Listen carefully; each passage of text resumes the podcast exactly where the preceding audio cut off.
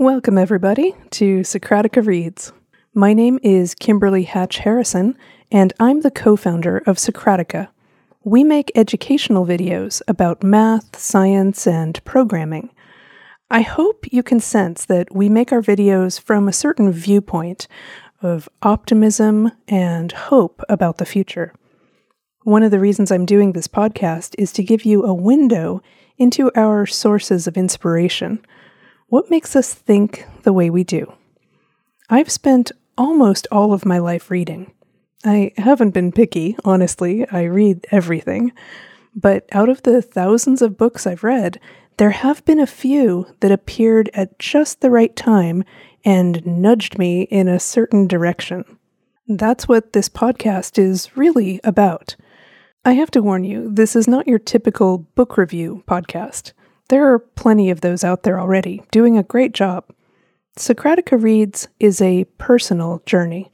It's an exploration of the profound effects that the right book at the right time can have on a person. Today is the first day of autumn. I always associate the fall with going back to school. It's another kind of a new year. You re enter school with a new identity. Now you're a sophomore. Now you're a junior. It's another chance every year for things to go differently. The year I started seventh grade, I was 12 and deep in my ugly duckling years. When I look back at photos now, I don't quite see it but to kids my age, it was really obvious. I wonder what it was that marked me as a social outcast. I had very heavy glasses. This was before they were making those nice thin polycarbonate glasses.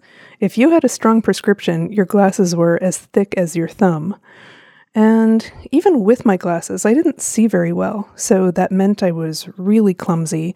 I was a disaster at sports. And plus, I was just a weird kid. I loved to read, I got along well with adults. So my classmates rejected me and at every moment reminded me that I didn't belong. We had a new science teacher that year, Brian Miller. He had thick glasses like mine, so immediately I felt some kinship. On the first day of school, to break the ice, he asked the class, What did we do over the summer? I said I had been to the East Coast to visit family, including a trip to New York where I saw some plays and musicals.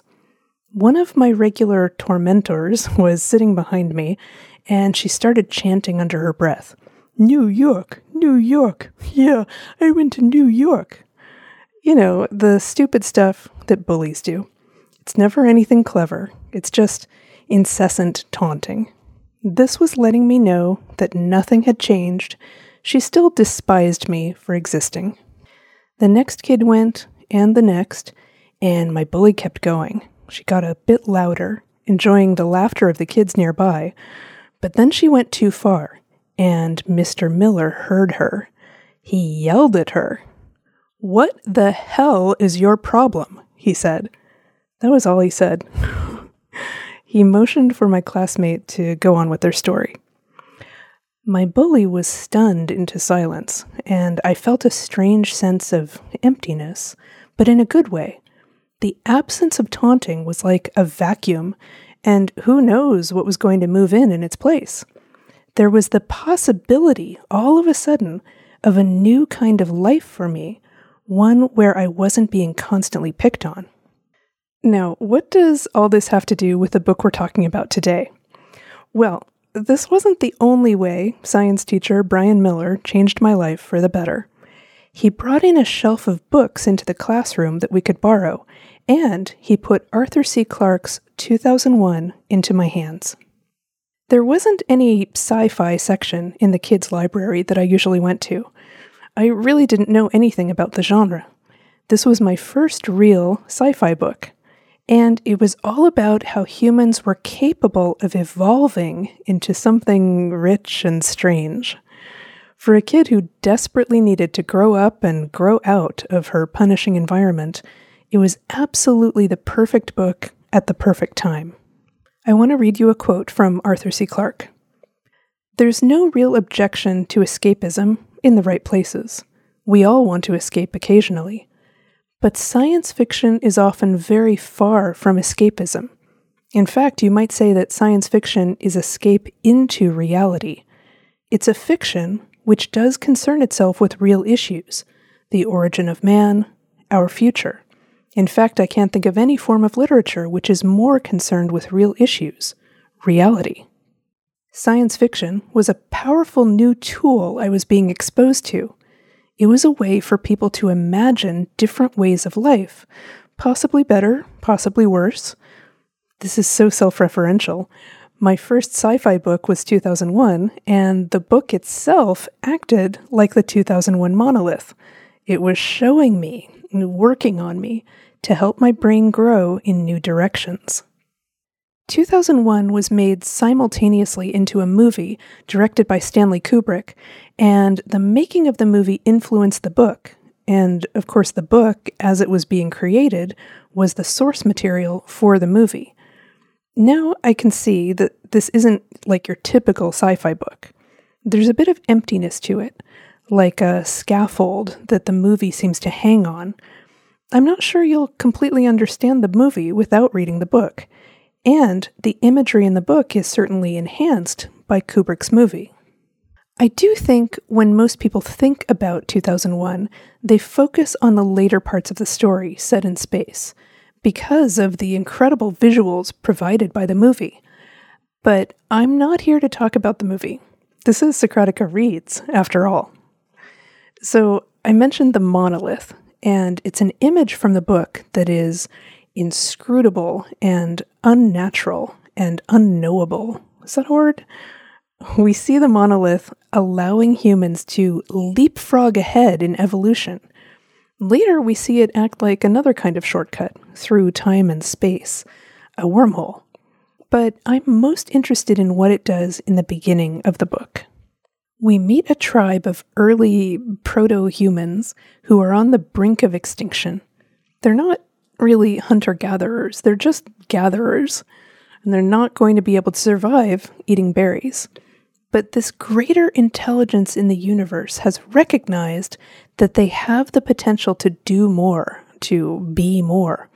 And so one night a monolith appears to test them and to instruct them. I'm going to read you a passage that just fascinated me when I first read it. The idea being, what would the most sophisticated teacher in the universe be like? Could we understand its methods at all? Are you ready? Let's begin. They were still a hundred yards from the new rock when the sound began. It was barely audible, yet it stopped them dead, so that they stood paralyzed on the trail with their jaws hanging slackly. A simple, maddeningly repetitious vibration. It pulsed out from the crystal and hypnotized all who came within its spell. For the first time, and the last for three million years, the sound of drumming was heard in Africa. The throbbing grew louder, more insistent. Presently, the man apes began to move forward, like sleepwalkers, toward the source of that compulsive sound. Sometimes they took little dancing steps, as their blood responded to rhythms that their descendants would not create for ages yet. Totally entranced, they gathered round the monolith, forgetting the hardships of the day, the perils of the approaching dusk, and the hunger in their bellies. The drumming became louder, the night darker, and as the shadows lengthened and the light drained from the sky, the crystal began to glow. First, it lost its transparency and became suffused with a pale, milky luminance. Tantalizing, ill defined phantoms moved across its surface and in its depths. They coalesced into bars of light and shadow, then formed intermeshing, spoked patterns that began slowly to rotate.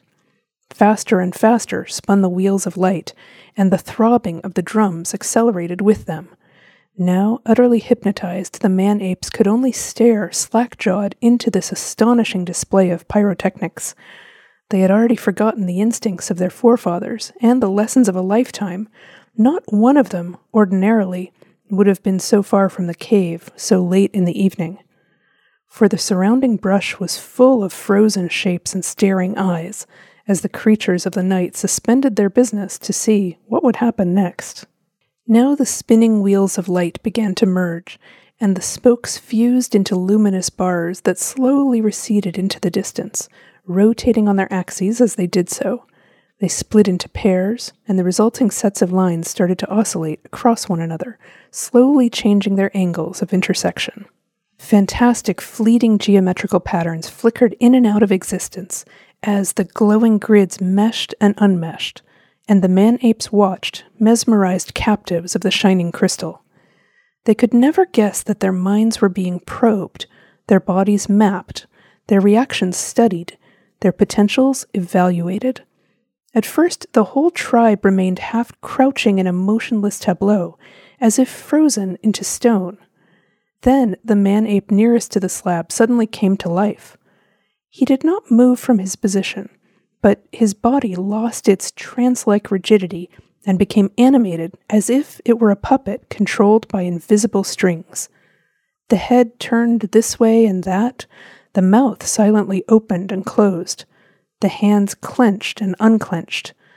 Then he bent down, snapped off a long stalk of grass, and attempted to tie it into a knot with clumsy fingers. It's really tempting for me to just keep reading.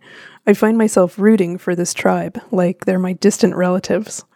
You see the impact of these visions that are implanted in these pre humans.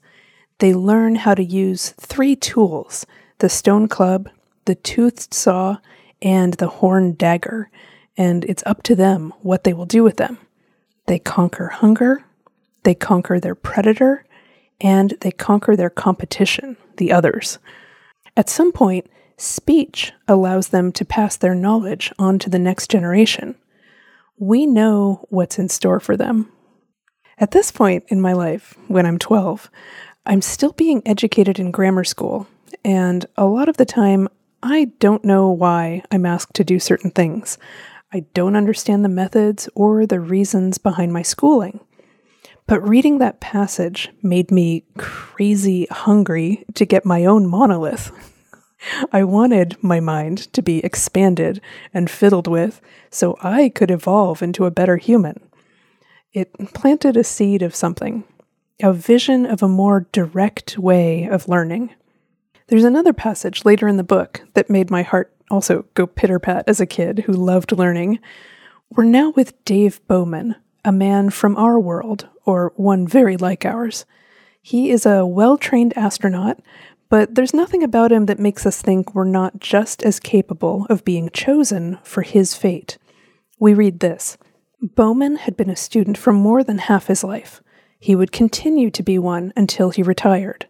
Thanks to the 20th century revolution in training and information handling techniques, he already possessed the equivalent of two or three college educations, and what was more, he could remember 90% of what he had learned. I'm not surprised to reread this and realize that I've been dreaming of a coming revolution in education my whole life. At least one part of this promise has come true. If you want, you can keep learning for the rest of your life. I know I'm not going to stop. When I first read this book, 2001 was still in the future. Many of the technologies Clarke proposed are commonplace today. I have to wonder what it's like reading this book for the first time as a kid now. Does it seem quaint? It feels timeless to me and so hopeful. I I hope kids still get that sense that humans have incredible potential. I hope.